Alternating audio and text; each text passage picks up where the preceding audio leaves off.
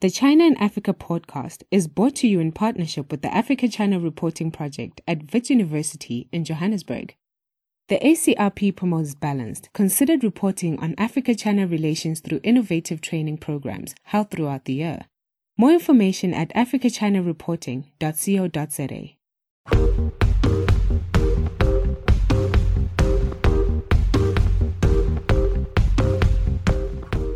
Hello and welcome to another edition of the China in Africa podcast. I'm Eric Olander, and as always, I'm joined by Kobus van Staden, a senior China-Africa researcher at the South African Institute of International Affairs in Johannesburg, South Africa.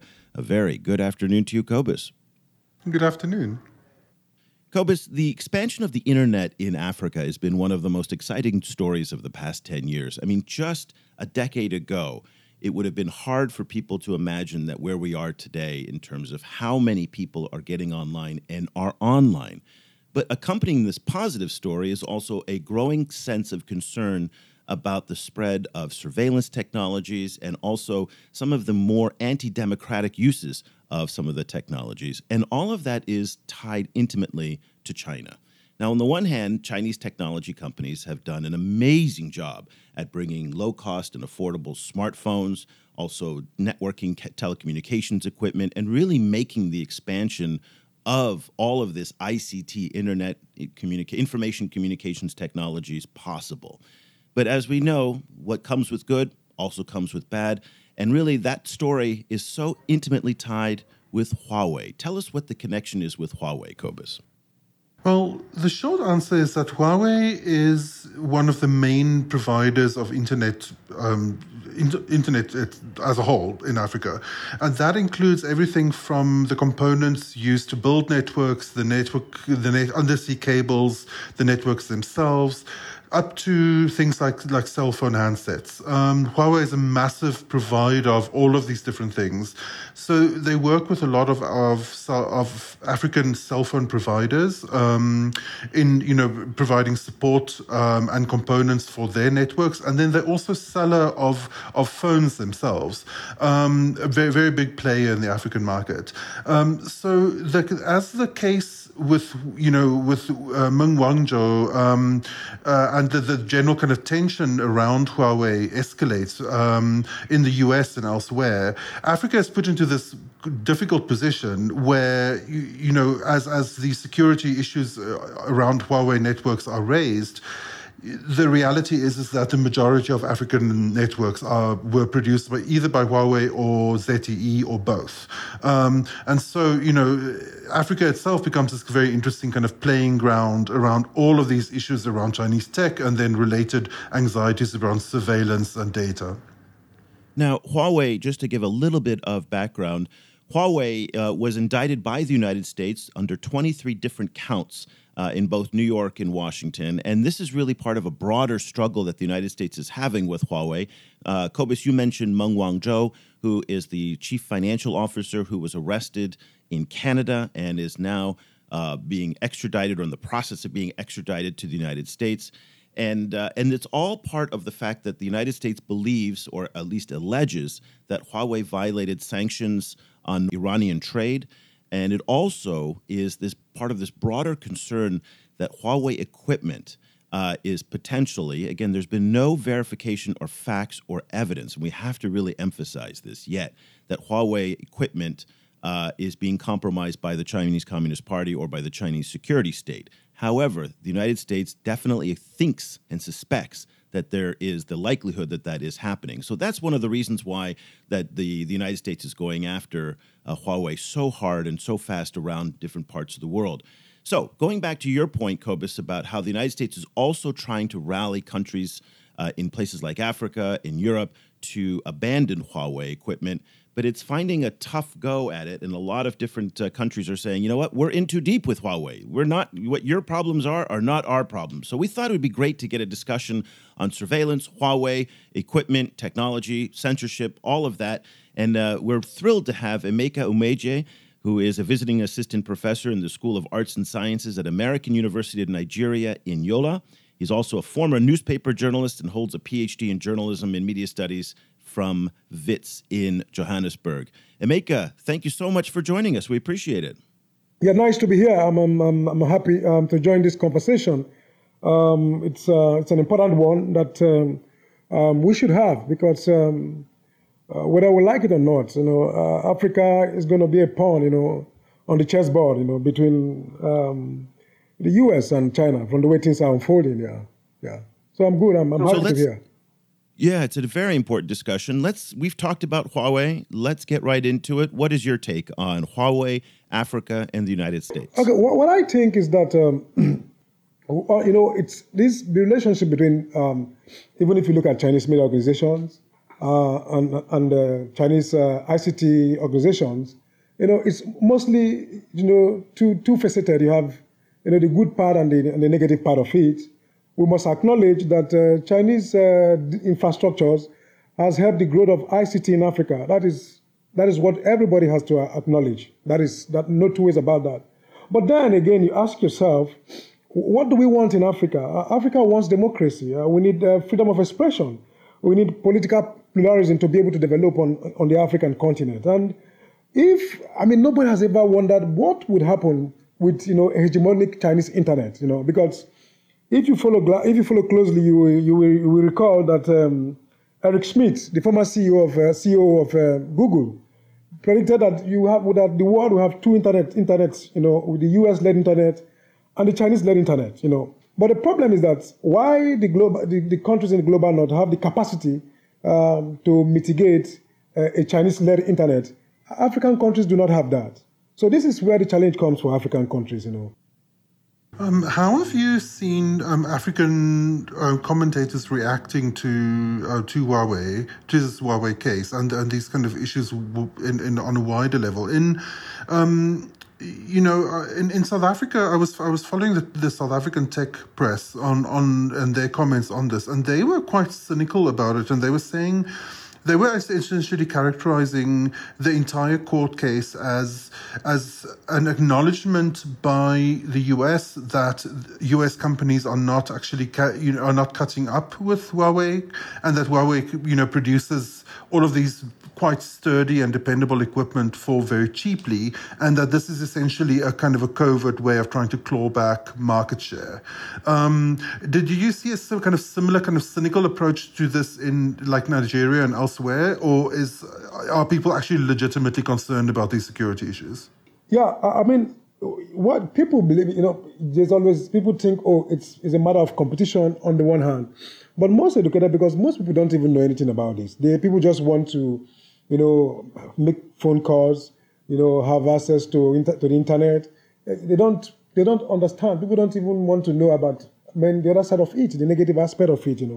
But when you speak to people who are informed about some of these issues, as well as people who are educated, they are concerned, because the fear is that China is not a democracy and you cannot give what you don't have.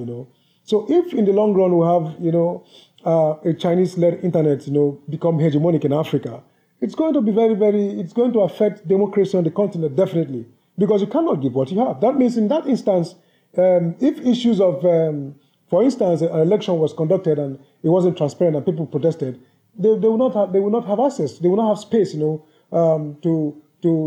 outlet for such expressions. If we have a hegemonic Chinese internet in Africa, so this is the challenge here. It's a peculiar problem.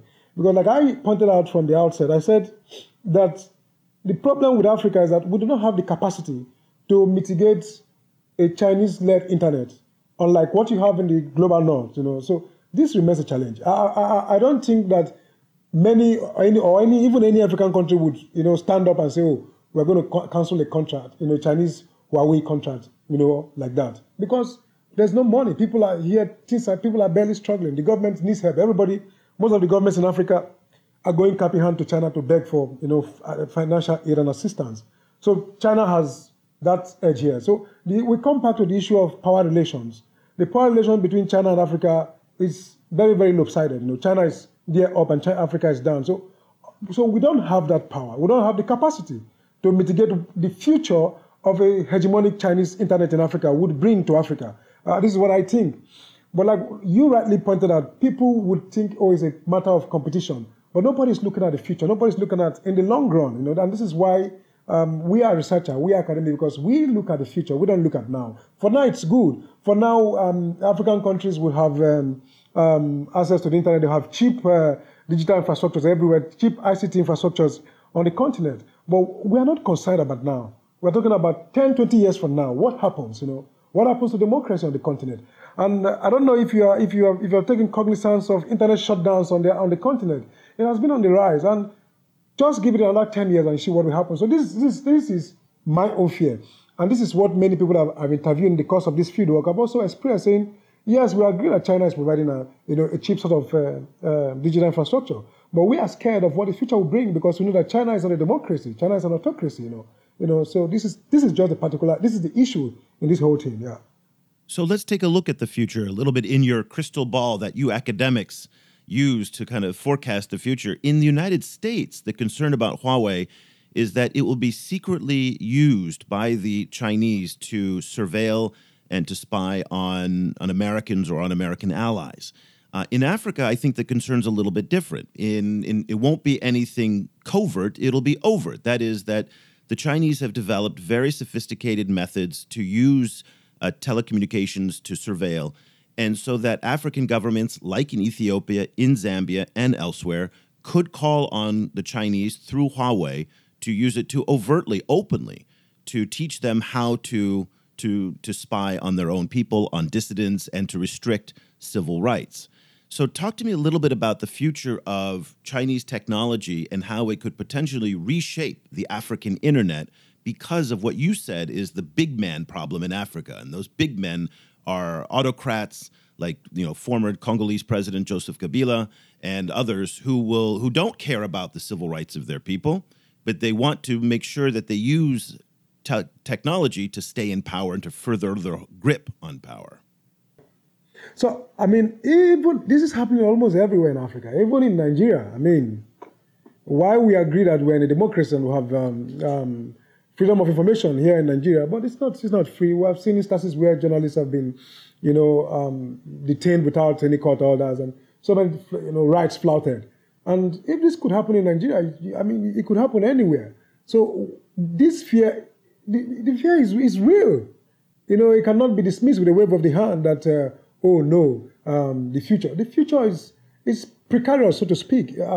If a Chinese, hegemonic Chinese internet is established in Africa, I don't think that democracy will just die, because I don't know if you follow the latest release by the Freedom House, I think, which was a few days ago. You see that democracy is dying, especially in developing countries. Democracy is beginning to lose ground, and this raises the red flag on the penetration of Chinese ICTs on the continent. We have more internet shutdowns, In recent times in Nigeria, the government has, I'm just saying, the government has not said they're going to shut the internet down during the elections next week. But a few persons, had played with that, that saying, the internet can be shut down so that, but we don't know anything can happen. Countries like, we've seen it in Zambia, we've seen it in, Uganda, those are normal, it has become a normative, of the political culture and those climes. So what we're saying is, because of the big man syndrome in Africa, this will definitely happen. We don't want to say, it will happen. It's going to happen. We know we are Africa. We know this happens. We know our leaders don't care about civil rights, about freedom of expression. And so, if in the long run we have hegemonic Chinese standards in Africa, it is going to have adverse consequences for democracies on the continent. This is my own submission. And from what I definitely see your point, but I wonder if you'd allow me to just play devil's advocate for a moment. In the first place, you essentially making 2 points that seem to me a little bit in contradiction to each other, in the sense that you express a lot of concern about the decline of democracy in Africa, but then at the same time you're saying that the system as we've had it up to now, which does contain some democracy, tends to lead to these kind of big man, situations. So democracy itself tends to produce, these kind of non-ideal kind of governance systems in many African countries. So I think a Chinese perspective on that, just in the here, I'm just, kind of amalgamating, some people that I've interviewed and so on over the years, would be that democracy can't lead to development, that development has to lead to democracy. And that widespread, massive rollout of the internet is crucial to development in the 21st century. And you have to get it done as cheaply as possible and as competently as possible through companies that are used to working in difficult circumstances. And the only companies who really do that work at large scale at the moment are Chinese companies. So they would essentially make the point that you need to get this development up and running. And then that will allow a larger number of citizens to live their lives and to actually be able to make a better life for their children. But then that might actually even be a solution for the big man problem too. What would you say to that kind of way of looking at it? Well, I agree that with the spread of the internet, that will help development in Africa. I've acknowledged that from the outset, But what I'm saying is that after this has happened, and for now we have this happening because the Chinese internet is not hegemonic yet in Africa. It's still taking shape. But we also know that Huawei and ZTE are the major suppliers of digital ICT infrastructures on the continent, But what I'm saying is that in 10 years' time, now we have hegemonic. We have a new global order. Now we have a global order that has two dominant players, China and the US. But let's assume maybe in 10 to 20 years' time, we have a global order that is dominated by China, for instance, And now we have a hegemonic Chinese internet that is established, both in Africa and in other parts of the world. It will not be the same thing. Then why we have had our own development, but we don't have the freedom to speak out against certain instances, especially when those issues affect human rights. And and political pluralism, because China doesn't have any of these things, and I don't think that China can give what it does not have. China cannot come and encourage democracy in your country because China is not a democracy. You understand? So I agree quite right that this is good for development on the African continent, very very good for development. But we should. That's why I've always said in my argument about China-Africa relations that it's incumbent on African leaders to ensure that why they deepen relationship with China, to ensure that in the long run. It is beneficial, to the African people. So, but unfortunately, we do not. I don't think that we have those kind of leaders who have that mindset of thinking, oh, how it affects my people, How does it affect democracy? How does it affect freedom of expression? Because these guys live in a mentality that is called the African big man mentality. Their mentality rhymes with, autocracy, So this is where the problem comes in. So our question should be, how do we mitigate, the adverse effect of a hegemonic Chinese internet when it happens? Because whether it will happen. So, but how do we mitigate it? For now, in the global north, what you see, I agree that it's a matter of, some form of competition, but it's also part of mitigation, The US people are trying to mitigate, what would happen. It's happening in Europe, it's happening, in Australia, we've seen it everywhere. But the African people are not taking in that regard, And there's no hope that our leaders will take in that regard because leaders here are still going cap in hand, begging for, money to survive. So it means that in 10, 20 years' time, we will have a new global order, or we will have two dominant versions of the internet, the Chinese and the US internet, and the US-led internet. And Africa will just be a pawn, on the chessboard. So that means you could push them anywhere. You could do anything you want with the African people, So this is going to be a problem. I think, from my interactions with people, this is also a problem. People are wondering, people say, that's the educated people are saying, oh, in the long run, this is going to happen. But the people who are the poor people don't really care about all these things. We must agree to that. That poor men, poor people, the plebeians, they don't think anything, but they don't care about that, So this is what we have to be concerned about. We have to be concerned about how would African leaders, or how would Africa itself, mitigate, a hegemonic Chinese internet, in 10 to 20 years' time. I think that's the right question we should be looking at, yeah. Support for this podcast comes from the Africa-China Reporting Project at Wits University School of Journalism in Johannesburg. The ACRP provides reporting grants, workshops, and other professional development opportunities for both African and Chinese journalists.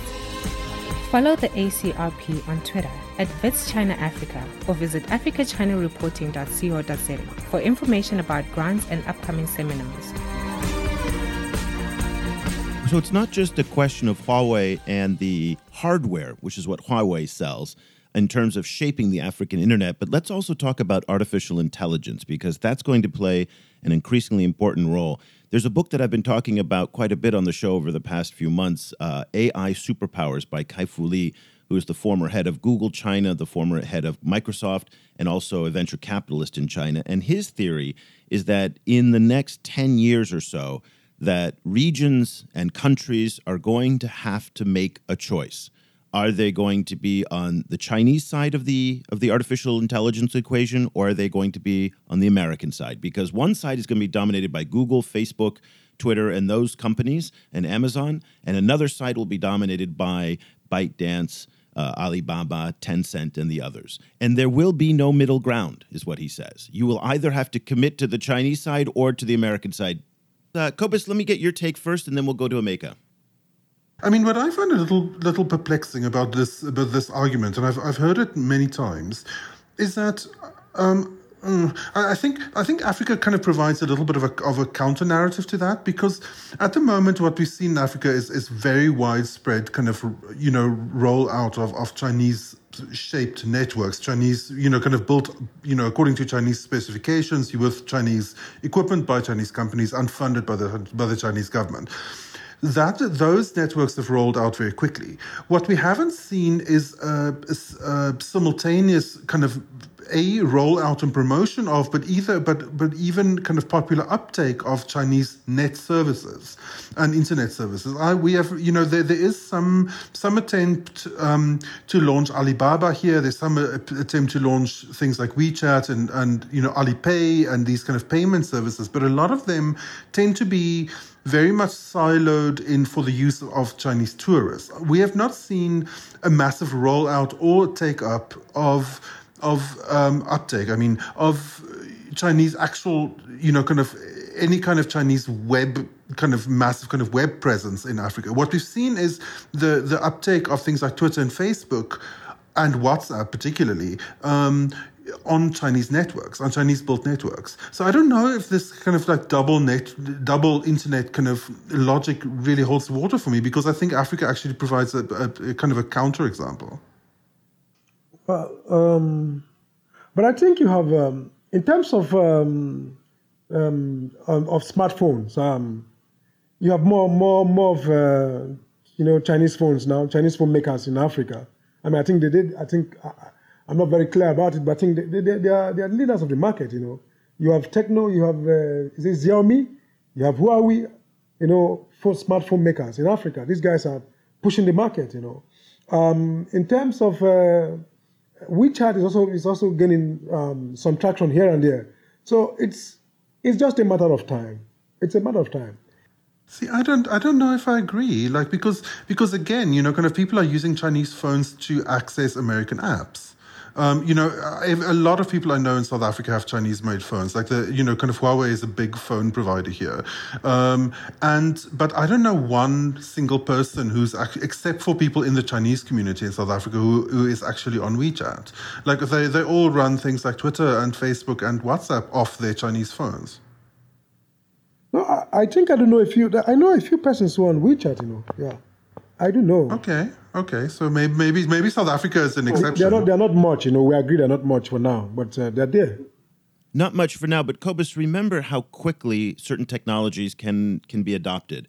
So YouTube and Facebook and a lot of them went from 0 to 100 million, 200 million very, very fast. So it's not to say that today we may not see it, but companies like ByteDance and their algorithms for news can easily and very quickly be adapted. And I know for a fact, in South Africa, there's great concern among certain media companies about the rise of ByteDance in China, which is the news aggregation services and the algorithms that are being used to frame news and to deliver news. That's a lot of those are Chinese algorithms that are being used. So the adoption can even, we don't see it today, but if a services comes out, and so for example, on Tecno phones, they're introducing a new music service that will be embedded into the phone. So we may not see it as a front-facing branded service like Facebook or Twitter, but it might be the algorithms behind the scenes that people don't even know that they're being used. And those can have very, very rapid adoption. That's just is one thought. Very quickly, Emeka, before we close our show, you wrote an article back in December called Will China's Investments Reshape Africa's Internet? And you wrote that in Power3.0.org. We'll put a link to that article in the show notes for everybody to see. But tell us very quickly, in terms of wrapping up our discussion about the role that China will have in reshaping Africa's internet in the coming years. I think it has to do more with investment in digital infrastructure, ICT infrastructures on the continent. You know, that is gaining traction overnight because people, like you rightly highlighted earlier on, people are talking about it's cheap, and African governments don't seem to have the money to buy. Very very good one, so to speak, maybe the American one. So they prefer to buy the Chinese one. So why we do this? Why this continues? In the long run, what we have majority of ICT infrastructures in Africa, being Chinese-backed infrastructures. And like you rightly said, Huawei Marine is building the peace network connecting East Africa and South Asia. So they're connecting everywhere. They're building optical fiber network, connecting linking Africa and the rest of the world. So in the long run, what you have two networks in Africa. You have one, the U.S.-led network, and the other one led by China.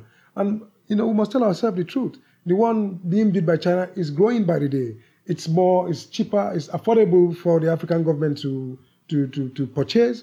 But like I said again, its effect, in the long run, is not going to be very, very palatable. But most African leaders don't think there's anything wrong, in buying Chinese ICT infrastructures or digital infrastructure. They say, if some people also think that what if China has developed, because what African countries see most time is they see China as a model. China has developed. People are going to tell you, but China has lifted more than 500 million people from poverty to the to middle class. But can't we do it? We can do it if they develop with ensuring that there's no freedom of expression. If we do it in Africa, it's not bad. The most important thing is that our people are better off, But our leaders don't see this picture. So I keep on saying this, that the African big man mentality, the African big man syndrome, seem to, correlate with, the Chinese, what China has on offer, which is the Chinese autocracy. And that makes it more attractive for our African leaders, That's going to also empower them to control the internet. These days, look at what is happening in southern Cameroon, for instance. These guys have been without internet for how long for now? And nobody seems to care. And it continues like that. More African countries are beginning to think of, shutting down the internet as a form of repression, as a form of, countering the opposition. So we'll see more of this happen on the continent. So our own, like I pointed out rightly, I said, how do we mitigate this in the long run? Yeah. So this is just my own concern. And this is the concern of most people most people that I've spoken to, like policymakers, They feel like, how do we mitigate this? Why we all agree that it's a good thing for us to develop, have these infrastructures, but in the long run, 10, 20 years from now, it's going to count, and it might not be so palatable for African countries. Thank you. Emeka Umejei is a visiting assistant professor in the School of Arts and Sciences at American University of Nigeria in Yola. He's really one of the sharpest minds thinking about African ICT issues going forward, particularly with the relationship with China. The article, Will China's Investments Reshape Africa's Internet?, is on Power 3.0, which is power, spelled out 0.0.org. It's a little bit tricky, but again, we'll have links for it. Emeka, thank you so much for joining us. We really appreciate it. And are you on social media or so that people can follow you and get in touch if they want to keep on top of what you're reading and writing? Yeah, I'm on Twitter as Emeka Umejei, on Twitter, yeah. Wonderful. We'll put a link to Emeka's Twitter handle as well in the show notes as well. So thank you so much for joining us. We really appreciate it. I'm grateful. Kobus, it's hard to kind of get your head around whether or not the Chinese internet in Africa is a net positive, which I think, again, I've said many times that I think the Chinese deserve the Nobel Prize for what they've done to wire up Africa and to bring telecommunications to people and to regions that would never have it without the low-cost services that were provided backed by Chinese loans and also equipment that is much cheaper through companies like Huawei. But at the same time, there is this concern that Chinese methods, not even just the technology, but methods of surveillance and suppression are also being introduced into the continent. I want to bring attention to something you wrote in China File. And China File is a website by the Asia Society that talks about all issues related to China. And you recently wrote, as part of a conversation with lots of thinkers about Huawei and the Chinese internet in Africa, you wrote, quote, "Young Africans are hungry for connectivity, and Huawei is willing to connect them. Security is important, but Africa is still struggling to get itself fully online. This takes a lot of funding and lots of cheap, sturdy components. In Africa, the real issue is who except Chinese companies like Huawei can do this work." And I thought that was interesting because maybe the debate over Huawei in places like Africa is absolutely academic because they don't have any other choice but to go with Huawei. That's kind of the feeling that I get, because I think a lot of kind of US companies aren't necessarily particularly interested in doing this massive expansion in Africa. Frequently when they talk about it, it comes a lot more in the, not really as a kind of a business transaction, much more in couched as a form of philanthropy. You know, like, for example, I don't know if that scheme or that project is still running, but the idea that Google had a while ago to have these kind of massive, like big balloons, kind of that essentially like beam internet to different parts of Africa. I don't know that anyone else is particularly kind of interested in doing that work.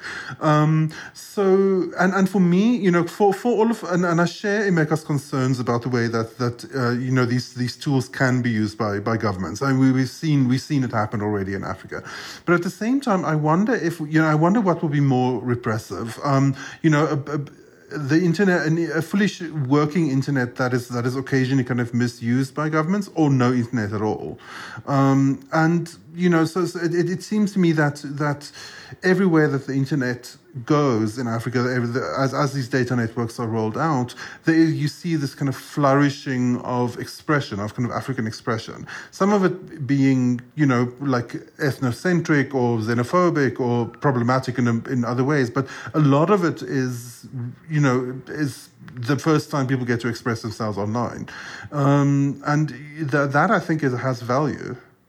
Yeah, it does have value. And I think it's going to be a very hard sell for the Americans to persuade African governments to abandon Huawei, in part because of the benefits that it brings. This undersea marine cable, the peace cable that Emeka talked about, that's coming from Asia all the way to Africa, is going to bring vast amounts of new bandwidth and connectivity to the continent. Now, that is something that people desperately want and desperately need. So the idea that to say, no, back away on suspicions, not even, again, verifiable truths, that Huawei is sending information back to the Chinese Communist Party or to the Chinese security state or to the Chinese government is, again, I think, a very tall order for people to buy in Africa. And I don't think I think they're going to say what you basically said. This just isn't our fight. You guys may have a problem with Huawei, but we see the benefits outweighing the costs in that sense. Final thoughts from you. Well, what I wonder then is what will happen if, if a situation kind of comes in where the US government becomes a lot more punitive towards other governments who work with Huawei. The fact that Huawei has been, is that part of the accusations that is part of the Huawei case involves sanction busing with Iran. That raises the issue of government to government kind of tensions in relation to the US taking whatever kind of particular kind of attitude towards governments that work in large scale with Huawei.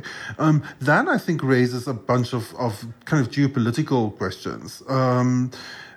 I tend to be a little bit hesitant about the idea of the two internets, simply because I keep wondering, so what, for example, about Russia? Does Russia is Russian internet like aligned with one of the two, or is it actually a three internet situation?